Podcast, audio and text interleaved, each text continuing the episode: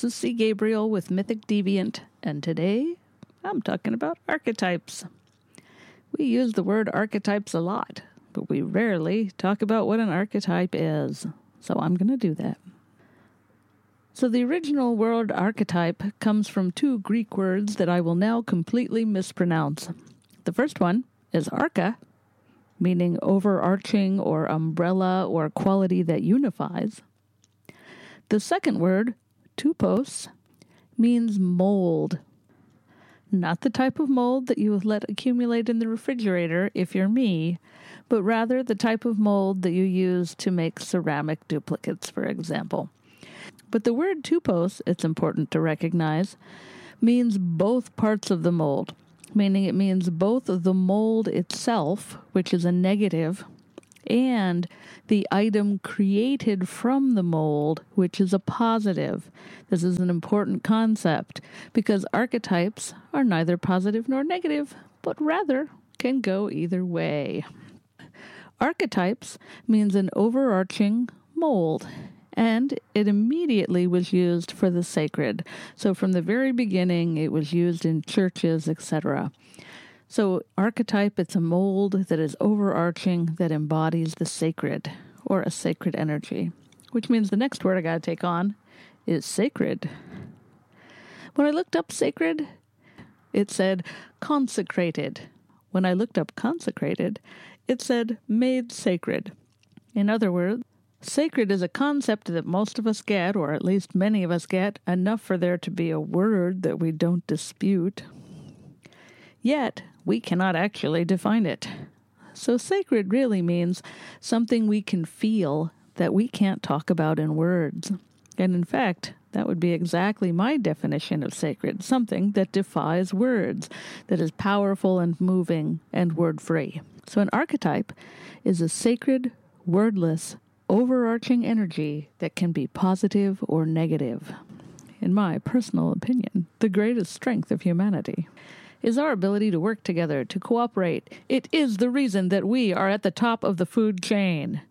Together, we can conquer pretty much anything so far. I hope we keep with that trend. But nonetheless, until this day, we have conquered pretty much everything because of our ability to work as a group, and that depends on our ability to communicate. Communication is extraordinarily important when you're human, as I am.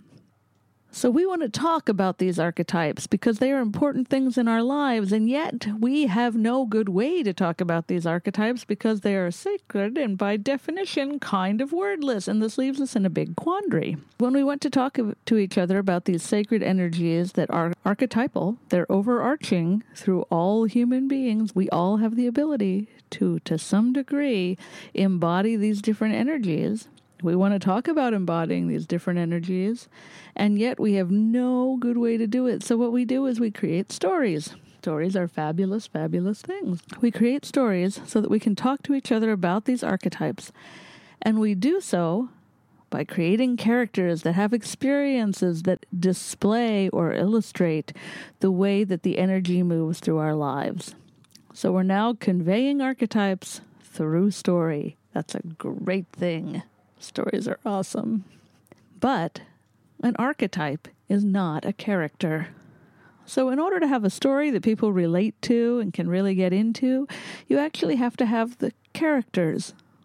And these characters are embodying the archetypes. So, you essentially have this archetype, which is a sacred energy within a character. And the character has many other qualities in addition to having the quality of the archetype. So, for example, your character might have brown eyes and long legs and wear a leather jacket and a white t shirt because that's a great one. So, you have your character, and your character has many qualities that are not qualities that belong to the archetype. But as we create through time more and more and more stories, we do the great things that human beings do through communication, and we build off each other.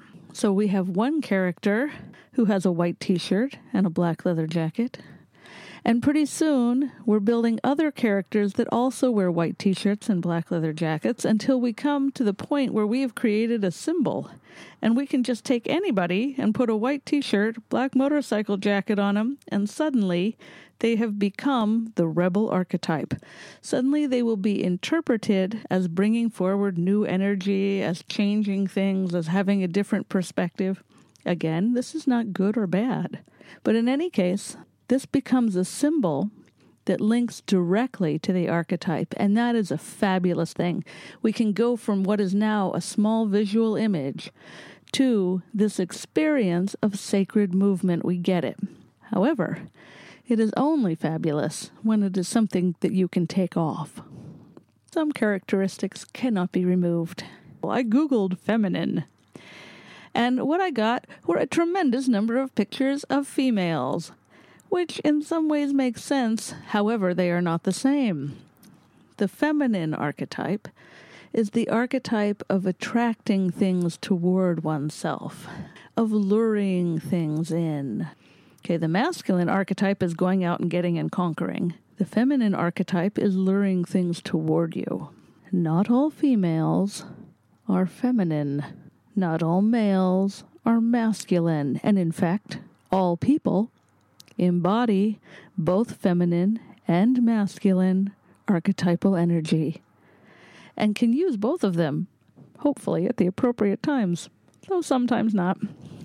But in any event, the fact that we have come to identify females with feminine is just completely inaccurate. And it leaves women trapped in a symbol of an archetypal energy that they may or may not carry, that may have nothing to do with them in the moment. We have created lifelong prisons for women by using them as a symbol of an archetype. This leads to inappropriate expectations and condemnation when those expectations are not met. It's really not good. When I look up feminine, I get almost entirely pictures of females, many of whom were not made of flesh, I might add. So when we have a physical quality that has become a symbol of an archetype that that person may or may not actually hold, we have created the stereotype. The stereotype is when we are blanketing an entire group of people who share a characteristic and assuming that they embody a sacred archetypal energy because of that characteristic. Stereotypes can be harmful to all different degrees, so thinking for a moment about the cop in the donut shop, one could argue that laughing at police for eating donuts late at night could, in fact, slightly undermine our respect for that office and therefore our security in the world. You could make that argument. It's not a good argument, but it could be made.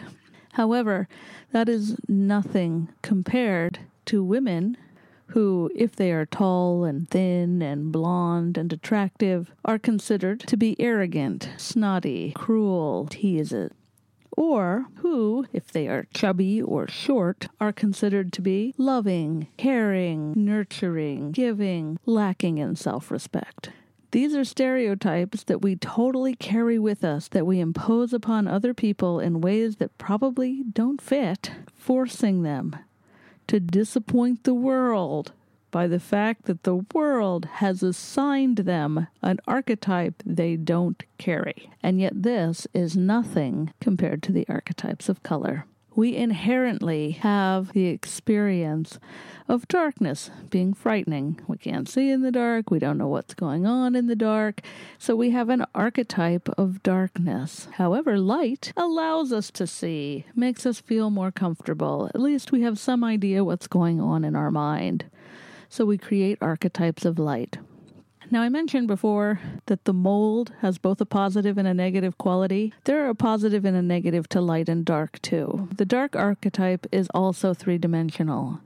So the archetype of not knowing, which is darkness, or things being obfuscated, has its own dark aspect. So the dark aspect of dark is evil, and that's what we usually think of when we think of dark archetypes. However, the light aspect of the dark archetype is that there are things there to be discovered, and they are probably going to be discovered soon. So, the light aspect of the dark archetype is that something is becoming conscious. Things that we've been doing to undermine ourselves are coming to the light so that we can change them. We're about to have a healthier relationship with our own lives and our own world because we're about to discover something that will empower us. That is the light aspect of the dark archetype the dark aspect of the light archetype is, is shallow. So, the dark aspect of the light archetype is something being completely shallow and impossible or elusive or delusional. The light aspect of the light archetype, of course, is bringing light to that darkness, is about illuminating, beautifying, understanding, gracing.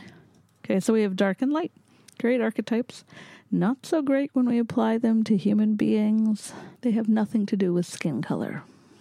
They have nothing to do with hair color. They don't even have to do with the way we dress, though we might make that choice. Harvard has some lovely quizzes where you can go to see your unconscious attitudes towards people. They warn you before you take the quiz that you might disagree with what your quiz reveals, which I think is kind of funny. I don't want to be a racist. Better to discover that one is a racist and change it than to deny that one is a racist and continue to be one. We should never let pretending we're good people get in the way of actually becoming them. So you can read headlines everywhere about the way different people of different skin colors are treated. However, there was a test done where people were shown a photograph of a gentleman, and then they were told about the gentleman, and they were told lots of nice, good things about this dark skinned gentleman. And then they were shown a variety of pictures where his skin tones were made lighter or darker. And the more positively they felt toward him, the lighter his skin tone became when they tried to identify him later. That is creepy. Our entire culture has bought into the stereotype. Our entire culture, and yes, I mean our entire culture, there might be a few individual exceptions, but there are only a few. Because the culture dictates it in our films, in our television shows, in our ads, we put forth the notion that dark people embody the dark aspect of dark energy, and light people embody the light aspect of light energy, and this is completely inappropriate, wrong, and deadly. This is horrific. The other day I walked by a church that was not very far from my house. The other day I walked by a church not very far from my house. This particular church has a recovery program for teenagers, and there were two large signs on the side of the church wall. There was a dark girl talking about the horror of drugs and alcohol, and then there was a light girl talking about how great it is to be free of them and how she can choose her own destiny.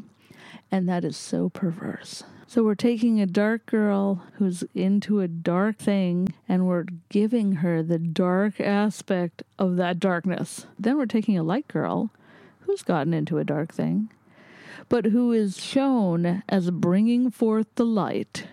That dark girl may live in that prison for the rest of her life. She may eternally be condemned as the dark human being who went into a dark world and did dark things and then conveyed them through dark notions.